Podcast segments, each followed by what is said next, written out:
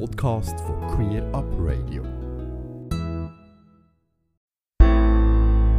Wir und die anderen. We've got the same blood, the same heart, but don't feel the same. Eine Sendung von Queer Up Radio. Ja, heute darf ich dich, Henry, via Skype begrüßen, nicht bei dir in der Wohnung, sondern wir sitzen beide in unserer eigenen Wohnung. Ähm, es freut mich aber, funktioniert das so trotzdem und äh, darum begrüße ich dich gleich wie immer hier Sendung. Ja, danke, Tabea. Eben, es ist was Neues, aber äh, das hält ja bekanntlich jung. Genau, genau. Immer wieder ein bisschen anders. Aber natürlich freuen wir uns, wenn wir dann endlich wieder normal mit allen Leuten im Studio sein können. Du hast uns wieder äh, verschiedene spannende Themen mitgebracht. Ähm, beim ersten geht's, ähm, das erste Thema kommt aus den USA. Ähm, um was geht es dort genau? Ja, es geht um eine sehr bedenkliche Entwicklung in den USA. Also noch nie gab es so viele Antitrans-Gesetze wie dieses Jahr 2021. Ähm, und man kann jetzt schon sagen, dass diese äh, Antitrans-Gesetze vor allem Minderjährige betreffen. Ähm, eigentlich haben wir ja gedacht, dass unter Präsident Biden jetzt alles anders wird, alles besser wird, wenn es um LGBTQ-Rechte geht. Aber das Problem ist in diesem Fall nicht die US-Regierung, sondern es sind einzelne Bundesstaaten. Also ähm, 33 Staaten ähm, in den USA haben inzwischen mehr als 100 Gesetzesentwürfe eingeführt, die eigentlich nur darauf abzielen, die Rechte von Transmenschen wirklich im ganzen Land zu beschneiden. Und nach Angaben der Human Rights Campaign, das ist eigentlich so die größte LGBT-Lobby-Organisation der USA, wurden jetzt in der laufenden Legislaturperiode schon mindestens 117 Gesetzesvorlagen eingebracht, die sich gegen die Trans-Community richten. Das ist die höchste Zahl, die die Organisation bis jetzt festmachen konnte, seitdem sie also vor 15 Jahren etwa begann, die Anti-LGBTQ-Gesetzgebung zu verfolgen. Und eben die Mehrheit dieser Gesetzesentwürfe betrifft Transjugendliche, eine Gruppe, die bereits jetzt besonders vulnerabel und anfällig für zum Beispiel psychische Erkrankungen wie Depression oder ist oder eine hohe Suizidalität aufweist. Also worum geht es konkret in diesen Gesetzesentwürfen? Ich picke mal zwei Beispiele raus.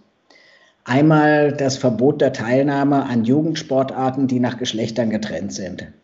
Also schon 31 Staaten haben Gesetzesentwürfe eingebracht, die es Transathletinnen verbietet, im Sport in dem Geschlecht teilzunehmen, wie es ihrer Geschlechtsidentität entspricht. Also damit sollen Transfrauen und äh, Transmädchen daran gehindert werden, im Schulsport, aber auch im Breitensport oder Vereinssport mit ihren Altersgenossinnen teilzunehmen. Begründet wird das eigentlich damit, dass die Jugendlichen angeblich körperliche Vorteile gegenüber weiblichen CIS-Personen hätten, also äh, Personen, die bereits bei der Geburt als weiblich eingetragen wurden. Und drei Staaten äh, haben solche Gesetze in diesem Jahr sogar bereits unterzeichnet. Ähm, das ist das eine. Und der zweite Punkt ist, äh, sind Verbote von geschlechtsangleichender Gesundheitsversorgung für Minderjährige. Da haben bereits 20, Gesetz, 20 Staaten Gesetzesentwürfe eingebracht, die die Verabreichung von geschlechtsangleichenden Therapien an Minderjährige verbieten oder erschweren sollen. Ähm, so würde es zum Beispiel in Alabama eine Straftat für medizinische Anbieter sein, wenn sie minderjährigen Pubertätsblocker verschreiben würden. Also Transjugendliche sind ja nicht nur von den Eltern, Schulen, Institutionen oder auch ihren Kinderärztinnen abhängig, sondern ab einem gewissen Punkt auch eben von medizinischen Maßnahmen, wenn sie diese brauchen. Wenn solche Maßnahmen quasi kriminalisiert werden, hat das natürlich auch fatale Folgen für die physische, aber vor allem psychische Gesundheit dieser Jugendlichen. Und das Transsein wird in eine Ecke geschoben, die nichts mit der besonderen Geschlechtsentwicklung zu tun hat, sondern eher mit einer sozusagen geschlechtlichen Abart. Also was, was wirft das für ein Bild äh, auf diese jugendlichen, extrem verwundbaren jungen Menschen? Es ist also wichtig festzuhalten, dass andererseits natürlich Fachärztinnen und Gesundheitspersonen, die sich mit dem Thema wirklich auskennen, diese Entwicklung, die sich ja auch völlig gegen den medizinischen Fortschritt wendet, nicht mittragen. Also ganz im Gegenteil. Dass solche Entwürfe jedoch nicht immer zu Gesetzen werden, sondern wirklich Entwürfe bleiben und ihnen großer Widerstand entgegenkommt, zeigen zum Beispiel diese sogenannten Bathroom Bills aus North Carolina, die 2016 verabschiedet wurden. Ich habe da schon mehrere Male auch drüber gesprochen im, hier im Radio. Ähm, damals, das bedeutete, dass Menschen in staatlichen Einrichtungen, also wie Schulen zum Beispiel oder Behörden, die Toiletten und Umkleideräume benutzen müssen, die ihrem bei Geschlechtseintrag bei Geburt entsprechen. Damals erfolgte ein riesiger öffentlicher Aufschrei, gefolgt von Geschäftsboykotten und große Firmen kündigten an, ihren Sitz äh, in andere Staaten zu verlegen. Daher wurde dieses Gesetz im folgenden Jahr auch wieder aufgehoben. Das heißt, Widerstand bringt auch etwas und hat in dem Fall wirklich dazu geführt, dass dieses Gesetz nicht aufgenommen wurde. Also wir reden jetzt mit diesen ganzen weit über 100 Gesetzeseingaben von Momentaufnahmen. Ähm, denn genau hier wieder in North Carolina wird sogar momentan über das transfeindlichste US-Gesetz des Jahres beraten. Das würde verbieten medizinische Behandlungen für Transmenschen unter 21. Es würde Lehrkräfte in der Schule zu Outings von Transschülerinnen zwingen, weil sie nur in ihrem in Anführungszeichen biologischen Geschlecht anzusprechen seien und es würde Konversionsbehandlungen ausdrücklich erlauben. Die Lage ist also ziemlich bedenklich, aber nicht oder noch nicht hoffnungslos. Viele dieser Gesetze gehen auf dem parlamentarischen Weg irgendwann ein und werden nie angenommen. Trotzdem wäre jetzt eine starke Reaktion auf der Bundesebene wichtig, also eben durch den US-Präsidenten, um diesen Gesetzesentwürfen entgegenzuwirken. Sonst würde es halt so einen Flickenteppich von Gesetzen in verschiedenen Staaten ergeben, durch den sich dann die Trans-Community irgendwie bewegen muss. Aber immerhin, erste Schritte wurden schon getan. Äh, Biden hat Ende März zum Transgender Day of Visibility den Bann von Transmenschen im Militär, den Trump damals gegen riesige Proteste eingeführt hat, wieder aufgehoben. Vielleicht noch ganz zum Schluss, wer, wer hinter solchen Gesetzesentwürfen steht. Also das sind äh, vor allem viele Gruppen extremer rechter Personen, auch christliche Gruppierungen, die in dem Thema Trans offenbar eine ganz große Herausforderung sehen. Also sein Leben selber zu bestimmen, authentisch zu leben und sein Geschlecht nach der eigenen Identität ausdrücken zu können, das scheint für diese Leute eine riesige Bedrohung darzustellen. Vordergründig argumentieren sie damit, dass die jungen Menschen vor einem falschen Weg und zu frühen medizinischen Maßnahmen geschützt werden sollen. Letztlich aber sind für sie Transmenschen irgendwie die Sündenböcke, die sie aus ihrer Herde raustreiben müssen, um da mal ein christliches Bild äh, anzusprechen. Also Anderssein und Vielfalt, also zumindest auf dem Gebiet des Geschlechts, sind von diesen Menschen nicht erwünscht, offenbar. Für sie sind dies Argumente zum Schutz der Familie oder weil es die Bibel verbietet oder weil sich diese Menschen ja offenbar selbst verstümmeln wollen, wie sie sagen. Das ist eine traurige und wirklich tragische Entwicklung, deren erste, erste Ausläufer wir ja in Europa auch bereits spüren. In der Schweiz ähm, gibt es Neuigkeiten zum Personalstandsgesetz. Ja, genau. Und das ist, also alles, was ich jetzt sage, ist alles super positiv und es sind ganz tolle Beiträge, aber das über die USA, das musste ich doch erstmal loswerden. Ja, Personenstandsgesetz, da gibt es wirklich gute Neuigkeiten. Ähm, es ist ja quasi gleichzeitig verabschiedet worden wie die Ehe für alle, aber anders als bei der Ehe für alle, wo ja jetzt ein Referendum zustande gekommen ist, hat das bei dem Transgesetz nicht geklappt, obwohl die SVP im Hintergrund gehörig äh, geweibelt hat, um das durchzubringen, war ihnen klar, dass sie die Unterschriften wohl nicht zusammenbekommen. Ähm, es wurde versucht, auf ein Kantonsreferendum ähm, anzuleiern. Das heißt, acht Kantone müssten ähm, es sozusagen sich dafür entscheiden, das Referendum zu ergreifen. Das ist ihnen auch nicht gelungen. Also, das heißt, das Personenstandsgesetz, das es Transpersonen erlaubt, unkompliziert und selbstbestimmt ihren Personenstand zu ändern, kommt jetzt so durch. Das war also jetzt die letzte Möglichkeit der GegnerInnen, ähm, das zu verhindern. Das hat nicht geklappt. Es gibt keine Volksabstimmung darüber. Jetzt ist nur noch die Frage, wann das Ganze in, in Kraft äh, tritt. Das muss der Bundesrat noch festsetzen.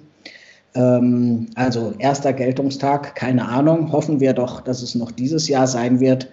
Ähm, aber wie das äh, ablaufen wird und wann es sein wird, das alles können die Personen, die es betrifft, ähm, auf der Homepage von TGNS jederzeit erfolgen, äh, verfolgen. Und wir werden das auf jeden Fall über Newsletter ähm, und auf Facebook und auf den anderen sozialen Medien kundtun, sobald das Ganze in Kraft tritt. Dann gibt es nämlich wirklich mal wieder ordentlich Prosecco.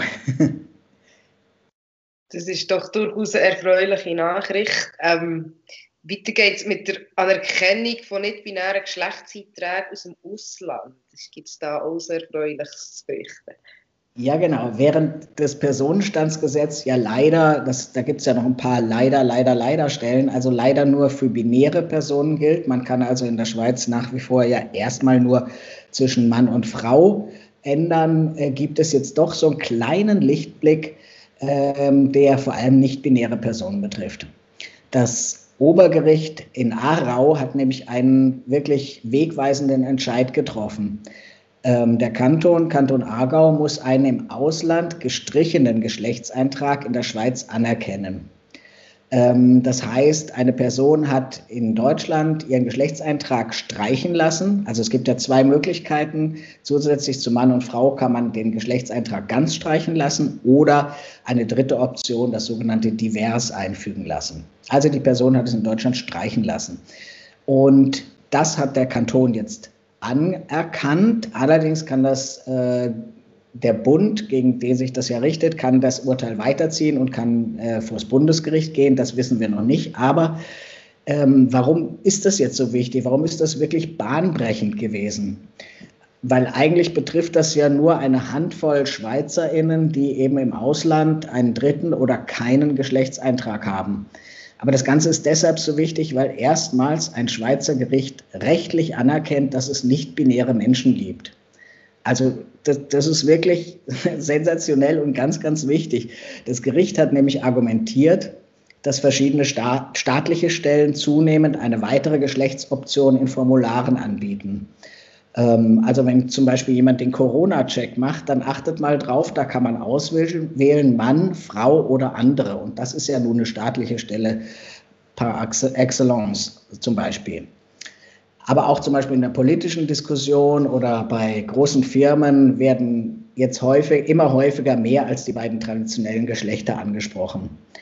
Ähm, so würde, ich zitiere, die Binarität des amtlichen Geschlechts zunehmend in Frage gestellt und äh, es sei so eine Öffnung gegenüber einer Minderheit, die sich weder als ausschließlich weiblich noch ausschließlich männlich identifiziert, feststellbar. So schreibt es das Gericht.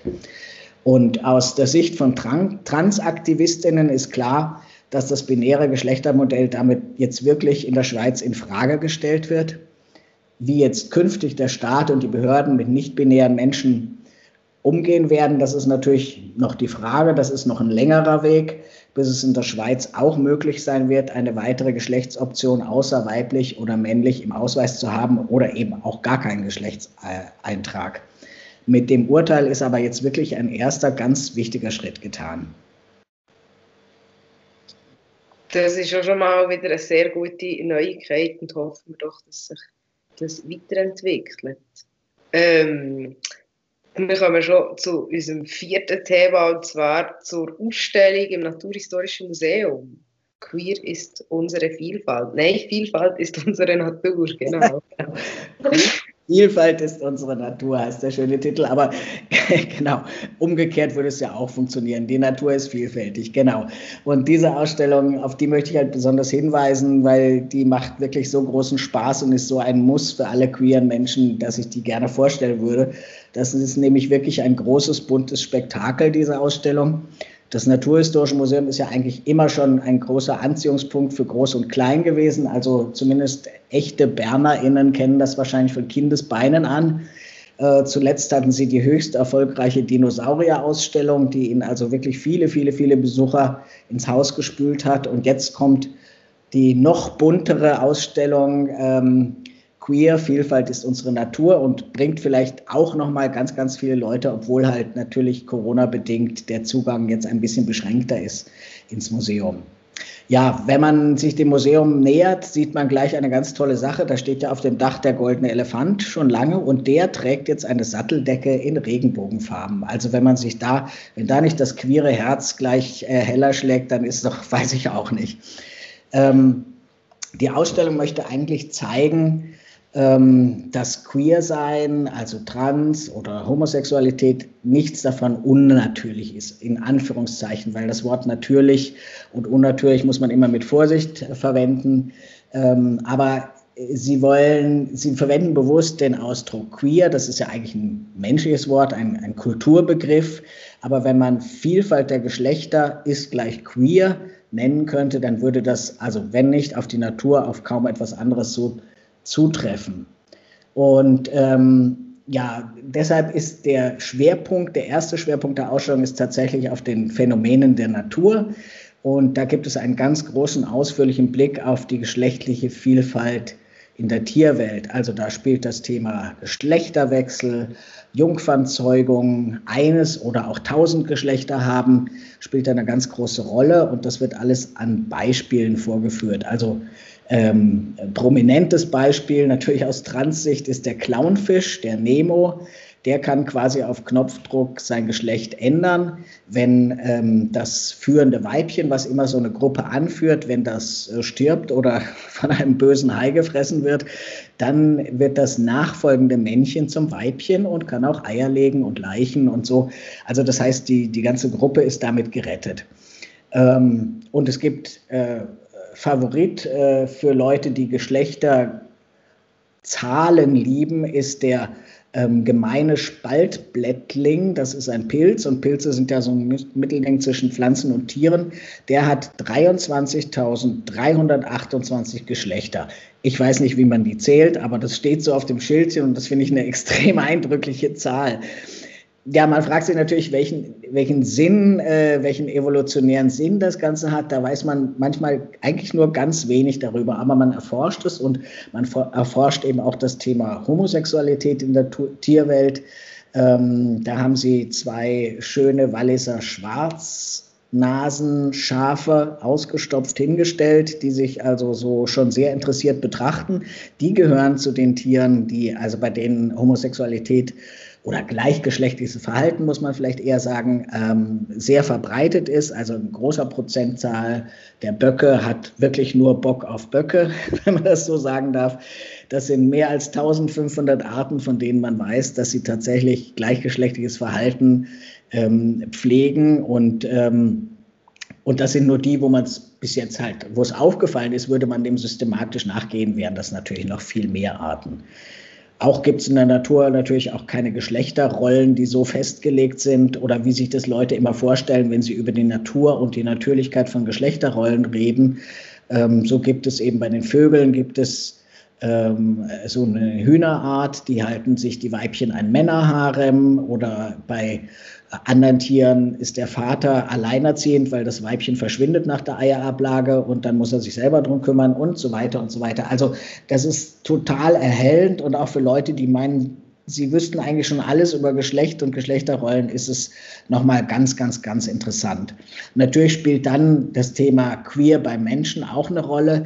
Da äh, erzähle ich vielleicht nicht so viel dazu, außer dass halt das Thema Geschlecht nochmal ganz genau aufgedröselt wird, was das eigentlich heißt, aus welchen Komponenten sich das zusammensetzt und dass es nicht alleine an den ähm, Geschlechtsorganen abzulesen ist, welches Geschlecht ein Mensch hat, sondern es gibt so viel ähm, Variationen und Varianten. Wenn man sich das vorstellt wie so eine Kiste, wo man die Elemente dauernd außer durcheinander schüttelt, kommt bei jedem Menschen etwas anderes raus. Und das ist eben, das ist die wahre Vielfalt, dass wir eigentlich alle unser ganz eigenes Geschlecht haben. Es geht in der Ausstellung auch ein bisschen um Sprache, es geht um Kunst und Kultur, ähm, es geht um das Thema Zukunft. Zum Beispiel werden da auch ähm, wird eingegangen auf das Thema schwangere Transmänner, auch ein Thema, was vielleicht so langsam in die gesellschaftliche Diskussion eintritt, wie auch das Thema, wie geht man mit intergeschlechtlichen oder Trans-SportlerInnen um. Und ganz zum Schluss ähm, kommt noch ein Blick auf die Jugend. Da sind wirklich ganz junge Menschen, queere und nicht queere, die über Geschlecht reden und Queerness und äh, welche Einstellungen sie haben. Und das ist so schön und so erfreulich, das zu sehen, wie offen die sind. Also schon allein wegen dem letzten Punkt muss man in die Ausstellung gehen, aber natürlich insgesamt. Und ähm, vielleicht noch ein Wort. Das Ganze ist ja wie eine Expedition aufgebaut. Das heißt, wenn man in die Ausstellung reinkommt, nimmt man sich ein Expeditionsheft ähm, und kann dort Sachen eintragen, Zettel rausnehmen, äh, Informationen dazu tun, vertiefende Klebezettel sich auf die Stirn kleben und von anderen erraten lassen, welches Geschlecht man hat und so. Also dieses Expeditionsheft ist auch nochmal ein ganz wichtiger Teil der Ausstellung, weil es darum geht, das eigene Geschlecht so auch zu erforschen und ein bisschen zu hinterfragen. Drum ist diese Ausstellung auch für Leute die sich in ihrem Hetero-Sein bis jetzt ganz wohl gefühlt haben und so sicher waren, vielleicht auch eine Komponente, um sich ein bisschen verunsichern zu lassen.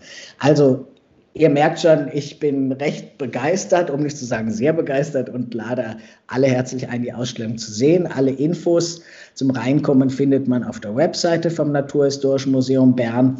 Und noch der Hinweis, im Moment ist es an den Wochenenden recht, recht voll. Letztes Wochenende haben die Leute wohl sehr lange Schlange stehen müssen. Das zeigt, dass es natürlich eine große Anziehungskraft hat, aber wenn man kann, dann vielleicht zu anderen Zeiten gehen, solange der Andrang im Moment noch so groß ist. Das klingt sehr spannend und äh, Toho anmächelig die Ausstellung gehabt. Das macht es die Ausstellung Du denn schon da, Tabea? Warst du schon Nein, da? ich habe ich es gut das Wochenende angeschaut, wenn das ich gehen kann. Ich sehe, die Ausstellung ist noch relativ lang und ich habe gedacht, dass irgendwie der Andrang nicht mehr so groß ist. Ja, genau. Das muss man vielleicht noch sagen. Die läuft jetzt ein ganzes Jahr. Aber es ist ja klar, äh, wenn so enthusiastisch berichtet wird, dass man vielleicht bald gehen möchte, da muss man halt noch ein bisschen Geduld mitbringen. Aber wenn man im Sommer geht oder so, dann denke ich, ist überhaupt kein Problem reinzukommen. Genau, es kann ja an einem heißen Sommertag sehr schön sein, ein kleines cutes Museum reinzugehen. Genau. Zum Schluss kommen wir noch zum Aktionsmonat Like Everyone von der Stadt Bern. Ja, das ist äh, eine tolle Sache, die die Stadt Bern das erste Mal veranstaltet dieses Jahr. Ähm, den ganzen Mai wird es Veranstaltungen geben, die sich gegen Homo- und Transfeindlichkeit einsetzen. Ähm, das Zielpublikum für das Ganze sind äh, Jugendliche und junge Erwachsene, aber eben nicht nur. Es gibt ganz viele Angebote für Schülerinnen, für Lehrpersonen. Man wird ins Museum entführt, also eben auch ins Naturhistorische Museum. Es gibt Inputs über Mittag, das ist eher für ähm, Angestellte und Fachpersonen aus der Verwaltung gedacht, aber auch für andere. Und also ganz viel und vieles online und wie ja jetzt möglich, eben doch einiges auch vor Ort. Und das finde ich ist äh, ähm, ganz wichtig und spannend, dass wir halt jetzt doch wieder weg von den Online-Veranstaltungen kommen und vieles live stattfinden kann. So zum Beispiel ist geplant eine queere äh, Living Library im Naturhistorischen Museum oder Kamingespräche dort auch.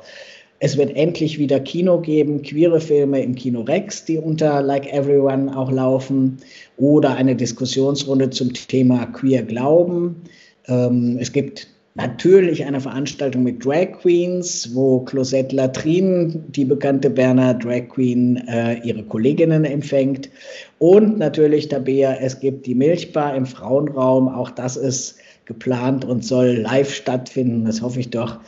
Ähm, es gibt offene Schulbesuche mit ABQ, mit dem Schulbesuchsprogramm. Also das heißt, ähm, man kann wirklich überall eintauchen, ganz viel sehen. Das ist ein ganz toller äh, Konfetti-Strauß, der sich dort auftut und äh, der auf Bern herunterregnet. Und ich meine, wir sind jetzt wirklich, apropos Regen, wirklich ausgehungert, ausgetrocknet nach Events, nach Queeren. Und da lohnt es sich auf jeden Fall auf die Webseite zu schauen. Das ganze Programm ist seit ein paar Tagen erst online. Man findet es unter Like Everyone, das schreibt man in einem Wort. Oder Like Everyone Bern oder so. Man findet es auf jeden Fall. Also Bern als Regenbogenstadt äh, profiliert sich mit diesem Aktionsmonat, glaube ich, wirklich als queere ähm, Schweizer Bundesstadt, Hauptstadt oder auch, zumindest kommen viele ähm, Veranstaltungen, die ähm, doch sehr, sehr ähm, angenehm und wichtig sind, einfach um wieder mal ein bisschen queeres Leben sozusagen vor der eigenen Haustür zu finden. Also auch sehr empfehlenswert, würde ich sagen. Wenn man bedenkt, dass auch dieses Jahr wieder viele Pride-Veranstaltungen werden ausfallen oder nur in beschränktem Rahmen stattfinden, ist es durchaus schön, können wir in Bern bereits im Mai schon queere Veranstaltungen besuchen oder trotzdem queere Veranstaltungen besuchen. Also auch Bern hat seinen warmen Mai, wenn man so will. Und dann hoffen wir natürlich auch, dass der wirklich warm wird, weil auch das äh, trägt natürlich dazu bei, dass man sich wieder sehen kann, wenn wir jetzt uns alle draußen treffen, zum Beispiel. Ja, in dem Fall hoffe ich doch, dass wir uns vielleicht früher oder später an einem Event von Like Everyone begegnen. Und spürst wieder im äh, Juni, im Pride-Monat. genau, so ist es. Pride-Monat ohne Pride. Aber ich freue mich schon jetzt und ähm, ja, vielen Dank, dass ich wieder dabei sein durfte. Ja, bis gleich wieder. Merci für deinen Besuch. Ganze Sendungen und mehr findest du auf queerupradio.ch.